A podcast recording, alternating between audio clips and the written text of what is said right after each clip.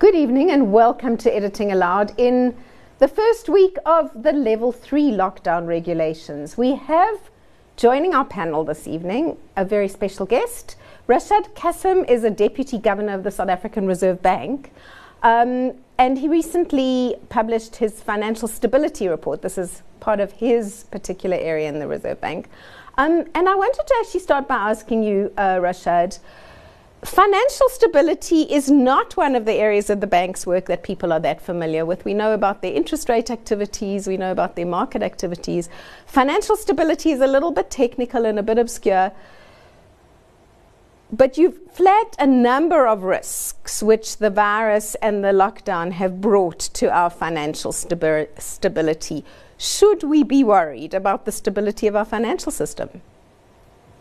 Uh, th- thanks, Hilary. Financial stability has obviously been for a very, very long time a preoccupation of central banks.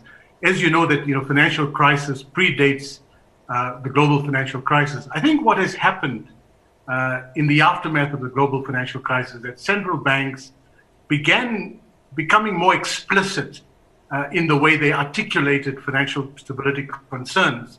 Uh, and this is really in view of the fact that economists in general underestimated uh, the magnitude or impact that a financial crisis can have on, on, on, the economy. So South Africa, like many other central banks, began establishing, resourcing its own financial stability department. Uh, a, a, number of uh, legislation, uh, various forms of legislation was put in place. And I think that the most important thing is that the financial stability report, which we launched last week, is really a, um, an in, uh, covers uh, a kind of an expression of, of the bank's assessment of where the state of stability is in, in the economy. Answering your question now, and that is that I think that what we what we point out uh, in the report is that the, the, nature of the financial stability uh, committee is to look for potential hotspots or risks in the economy. And the, the thrust of, of the report says, uh, as we currently stand, there's no obvious hot spots, but there are stresses. So uh, I think that Africa has a, a, very solid banking sector.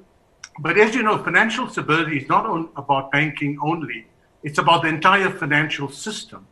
So we, we have a much better handle on the banking uh, sector when it comes to you know what in the terminology of the Bank for International Settlement is called non-banking financial intermediation or shadow banking, which includes insurance, it includes the asset management industry. We don't have any reason to be worried, but the report uh, is less. So, a short answer is that we're not financial stability. However, the magnitude of this crisis means you can't be complacent, and there may be areas that we need to focus on where risks may may may. Thank you.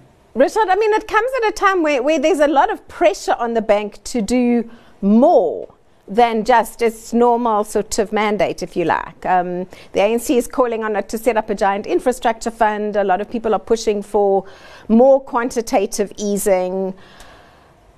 What is what is the bank's stance on that?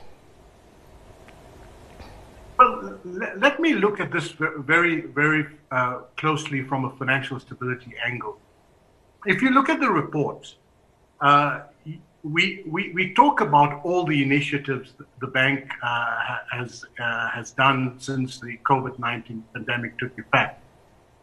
Some of it falls squarely within its responsibility to ensure financial stability. So, at one level, you have monetary policy.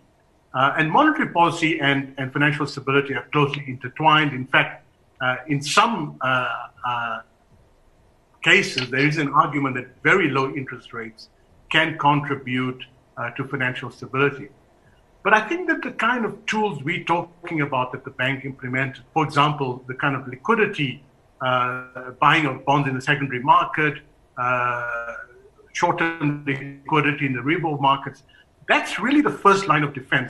What, what we're concerned with in, in financial stability is whether uh, liquidity becomes a solvency problem.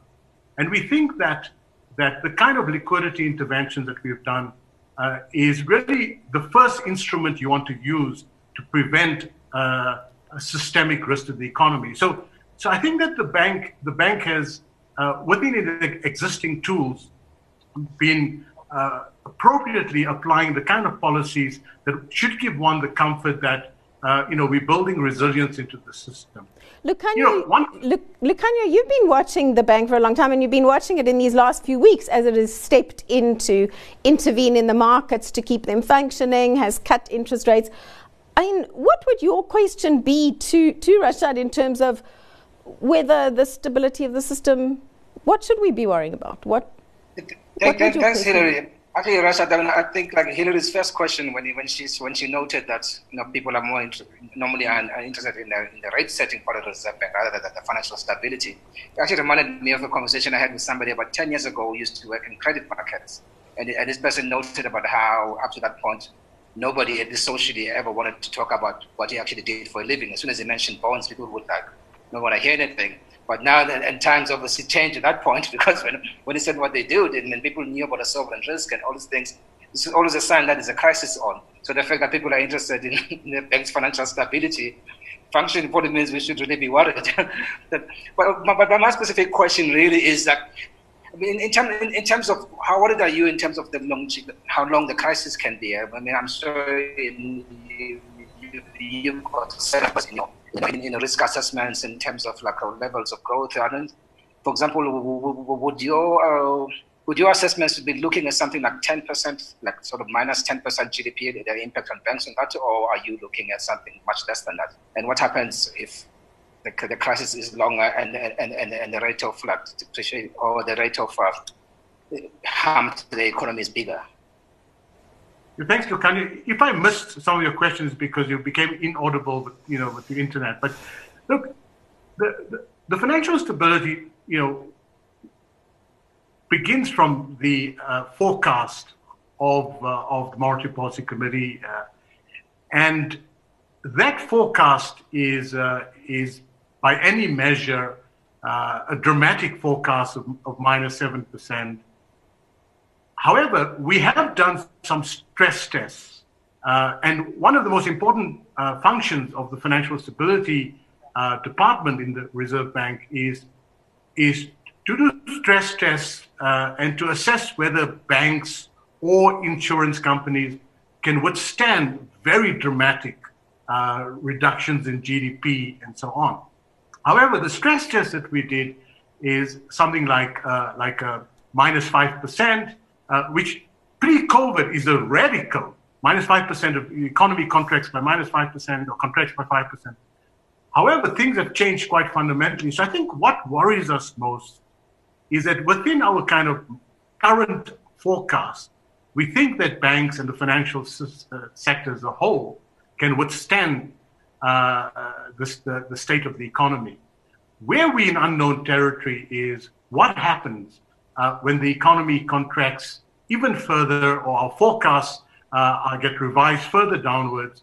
Uh, and that in itself uh, will, will put the financial system more at strain. One must remember that one of the most important objectives of financial stability is to really worry about the financial sector in times of economic boom. So, so the key concerns uh, in, in, in uh, financial stability, in economic boom, you get asset valuations that are somehow artificial. You get excessive leverage. Uh, you get maturity mismatches in the banking system. In other words, banks are highly exposed uh, with long-term loans but have limited short-term loans. Here we're in a different situation. Here we're worried about leverage or non-performing loans uh, expanding because of the state of the economy. So it's a slightly different take on how we think about it. So the, the real issue, issue here is we're not per se interested in bank profitability. You know, if, if bank profit profits decline, so be it. The question for us, and this has an important link to monetary policy, is that if uh, banks cannot perform their lending function because banks become more fragile, then not only do you have a potential systemic risk to the economy, but you're destroying what is the most important part of monetary policy, and that's uh, the transmission mechanism and credit intermediation. Economies, you know, the, the theoretical roots of financial stability go back to the role of finance in the economy. And one of the most important role of finance is that it creates pools of savings for investment. And for us, if the economy goes into deeper and deeper crisis, the, the ability of the financial sector to deliver uh, uh, in, in, in, credit intermediation means that it, it will take a very long time for this economy to recover. And that, that's the essence of it. So, so when we say we think that there are no fundamental stability risks, we're talking about an economy based on a forecast of you know, minus seven, minus 10. But imagine we hypothetically had a lockdown of nine months, 10 months. Then we'd be really concerned about, and this is not a statement about lockdown, but we'd be really concerned about how the financial sector can withstand uh, and, and play its role and function in credit intermediation. Richard, you described yourself as being the worry team of the of the Reserve Bank, but we, we're coming very close to the break. But can I push you to give us pretty much a 30 second answer on should the bank be doing more, as many people suggest it should be, to support the economy? And if not, why not? I know it's a big subject, but very much in brief before the break. Look, I think that, that interest rate policy is a very effective tool. Quantitative easing that many advanced countries carry out is really a kind of a second order tool. Firstly, we have interest rate, rate policy, and that is we've reduced interest rates by 225 basis points. So one cannot discount the fact that the bank has done a lot. It has it has the power. It has also done what many central banks do, and that is that it's it's it's got involved in the secondary market because there are there are there's dislocation uh, in the financial market, and it's playing that role. Uh, it's playing the role in liquidity, and those are pretty much a, a broad array of tools that we've been uh, involved in. Beyond that, uh, it becomes a bit a bit more difficult to kind of think about uh, a consistent, credible tool that we can use. The African National Congress has this week come up with a economic policy document, a series of proposals, which includes many proposals that more money should go into funding infrastructure to recover us from the COVID crisis. Rob Rose, have you, Rob Rose, have you had a chance to look at that document? What do you make of it? Um, Hilary, yes. I mean, I do think the document is interesting because it talks about reasserting the ANC's role at the center of the economy, um, the sort of statism that the ANC used to rely on as a, as a core underpinning philosophy. Um, and it does suggest that the ANC wants to they believe that COVID 19 has made, has re- reasserted the role of the state in the center of the economy, and they want to capitalize on that. So they talk about building new, new SOEs, they talk about capitalizing SOEs and taking a leadership role. And, and that was also evident in the statements of the ANC's head of economic transformation, Enoch Godongwana. Um, but the issue is that it's, you know, it seems very late for that kind of philosophy. We've the, the ANC has had its role as the as the center of the economy, and it's and it's that's the reason why we're bankrupt now. I mean, we have no money in, in our economy because of this centrism. Um, so to be putting more money into SA now, to be thinking that SOEs are the way to drive economic growth in this country, I think is completely misconstrued. Has the state indeed, uh, the, one of the, docu- the document repeatedly says the, the crisis has sort of shown the centrality of the state and how, how good the state is at leading us out of these things. Has the state indeed uh, shown that it has the capacity to handle a crisis like this? Rob? I mean, I personally don't think it has shown that convincingly. They talk about the expertise and capability of the state. I mean, certainly the state has a role in a crisis like this to provide a cushion for the most vulnerable. But the issue is, in this economic policy document, they talk about the, the state being the essentially the architect of economic growth going forward. So the state has a role in terms of providing for the people in the economy. But whether it can be the engine of economic growth, I think it's proven that it can't be that. So I think that's where it that's where it falls apart. I mean, certainly people are relying on the state more than ever, but they're not relying on the state for economic growth, and it's proven that that's not its forte. Actually, Rob, Warren Thompson, you were saying before we went on the show, um, in level three, uh, the relief that the state has provided via the unemployment insurance fund and indeed via social grants, how effective has that been in supporting the people who really need support? Yeah, I think, uh, Hilary, that in the beginning, let's just be honest, the UIF wasn't designed to absorb this amount, the amount of claims that they saw in early April. I mean, this is unprecedented, uh, w- what is currently happening. So, uh, on that side of things, we have to take that into consideration. They have massively increased capacity, but still they could only open applications for May in terms of the new TERS benefit uh, on the 28th, which was last Friday. So I think when you come back and you also look at, I guess, uh, SASSA, where absolutely I think everyone's agreed we needed to provide this new COVID um, grant of 350 Rand a month. But then you say, well, they wanted to have uh, hundreds of thousands processed by the middle of May. Uh, I think by the end of the month, they'd got to, uh, I think, a couple hundred thousand. And this goes back to, again, to the economic policy document, the ability of the state to do these things. And I think uh, Peter Bruce wrote a very good column uh, recently just pointing out that President Ramaphosa knows that even the best intentions and the best ambitions of the state will come to naught if you don't have uh, qualified and capable people throughout the, the you know the government uh, bureaucracy being able to implement these ideas, and that's the the fundamental problem I think with the policy document is it just doesn't take any recognition of that. Lukanyo, what is your take on this document? What jumps I mean, out like, of you as useful, not useful? And then, like, I mean, for me, what, what I find quite striking about it is, is how very little of it is actually new, fresh thinking. And a lot of it, yeah, I mean, and, and also part of it is all you think like you, just it's been government that's been in power for 25, 26 years, however long it's been.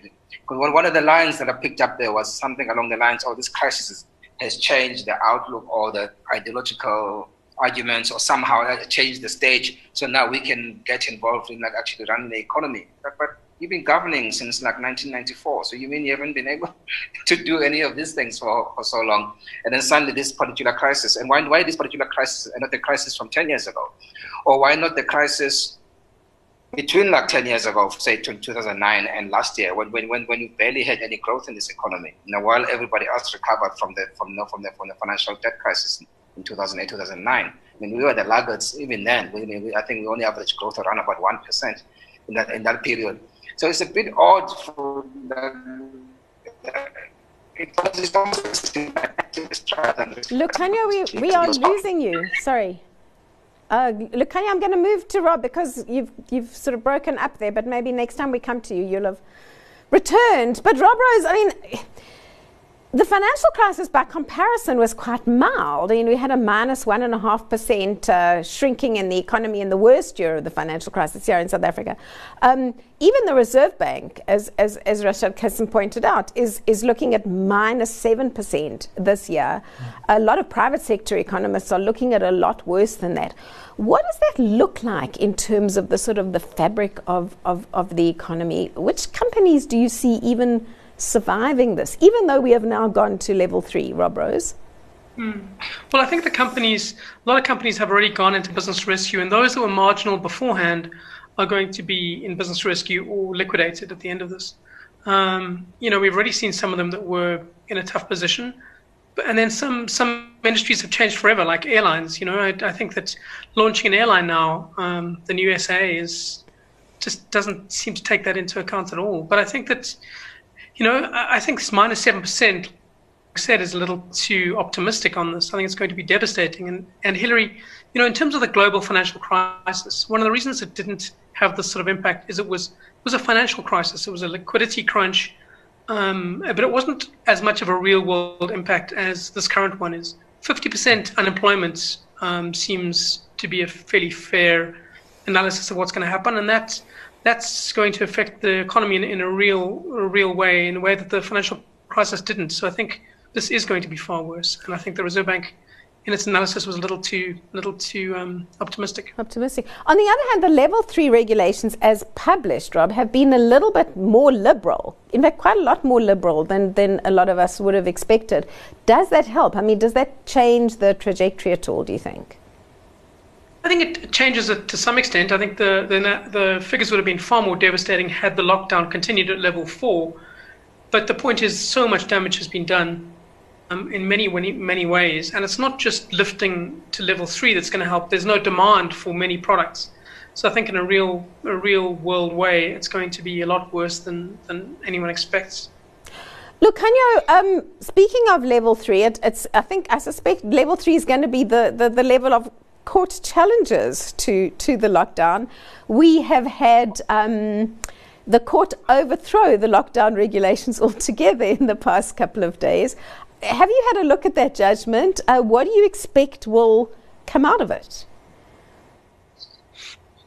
Unfortunately, Hillary, I can only speak about it on a very superficial level, but it based on what I've been hearing from other people. It doesn't I mean the, the, the, the ruling could be devastating, but but I think the government will probably will challenge it, and and they do have like two weeks to uh, to to arrange to to to change some of them or adjust some of them. But I think there's been a lot of debate as well about uh, about the judgment or his, or his arguments and his wording. So like, it's not very clear uh, how strong this is. Even if even if like in two weeks' time, you know, it's sorted out. But but it'd be better for for us as citizens or as businesses actually know sooner rather than later. Like what, what actually the implication did issue just a one line statement. It, it would be much better if they were to actually issue something a bit more fundamental to sort of like reassure people and businesses that, that, that they can continue operating. Warren Thompson, I'm going to shift gear a little bit and, and, and talk about uh, one item in the news uh, that is not directly to relate to the lockdown at all has been the Independent Regulatory Board of Auditors. Um, whose new office bearer has raised quite a lot of questions. Just talk us through what's happened there and why this yeah, is so a concern. Yeah, so Janitha John's been appointed, I think, as uh, I think it's the CEO of, of IRBA, and uh, one of her previous corporate roles was uh, she was on the board of um, Tongaat Hulett, and that obviously was a, one of the the kind of what we call the mini Steinhoff uh, in terms of lots of allegations of accounting irregularities, uh, writing down of assets, uh, restating uh, financials, and she was in charge of the audit uh, hmm. oversight of that that company. So uh, I guess some questions were raised uh, by the likes of Khaya Sithole when IRBA announced her appointment. Um, and he, he was basically saying, you know, have you satisfied yourself that Ms. John has um, carried out her duties when she was in charge of uh, audit with all the necessary diligence and care that we would expect from someone in charge of the new um, auditing the authority. audit regulator. Rob Rose, you've you've been watching that audit regulator for a while. I mean, is this is this what's needed to to get it to be more effective? Well, Hillary, I mean, the issue is the context is that auditors have been in line for a while because of Steinhoff, Tongaat, VBS Mutual Bank. So you need to rebuild credibility in the, amongst you know for auditors. And I think that appointing somebody who was the audit chair at Tongaat without explaining it better is you know as Khaya Sithole said, you are you're actually walking directly into trouble. Um, and the problem is that it was the board made it, the regulator, the IRBA board made this decision, and then the board resigned because their contract came to an end. So now Tito Mboweni has said he's reviewing this, but he has to appoint a new board because he can't himself review it. It has to be the board. So you need to appoint a new board who then has to review it. It's it's a crazy situation. There's this there's you know such a fundamental body in our financial fabric, and it has it's in a leadership vacuum at the moment. Speaking of lead vacuums altogether, Rob Rose, are your children back at school? I mean, has that not been to what extent, let me ask you this, to what extent is the shambles over going back to school actually going to prevent the economy going back? as it should? Um, I mean, I do think that it's a it is a bit of a stalking horse for the rest of the economy. What happens in the schools, even if there are certain peculiarities to children being infected, which don't affect the rest of the population. Um, but the sheer chaos over the children are going back to school now they're not going back to school is, is not not exactly encouraging. Not very um, confidence expiring, and I'm going to have to stop you there. Let's hope that next week will bring somewhat more confidence, inspiration, but. Um, Please join us again next week for another edition of Editing Allowed, and thank you for joining us this evening.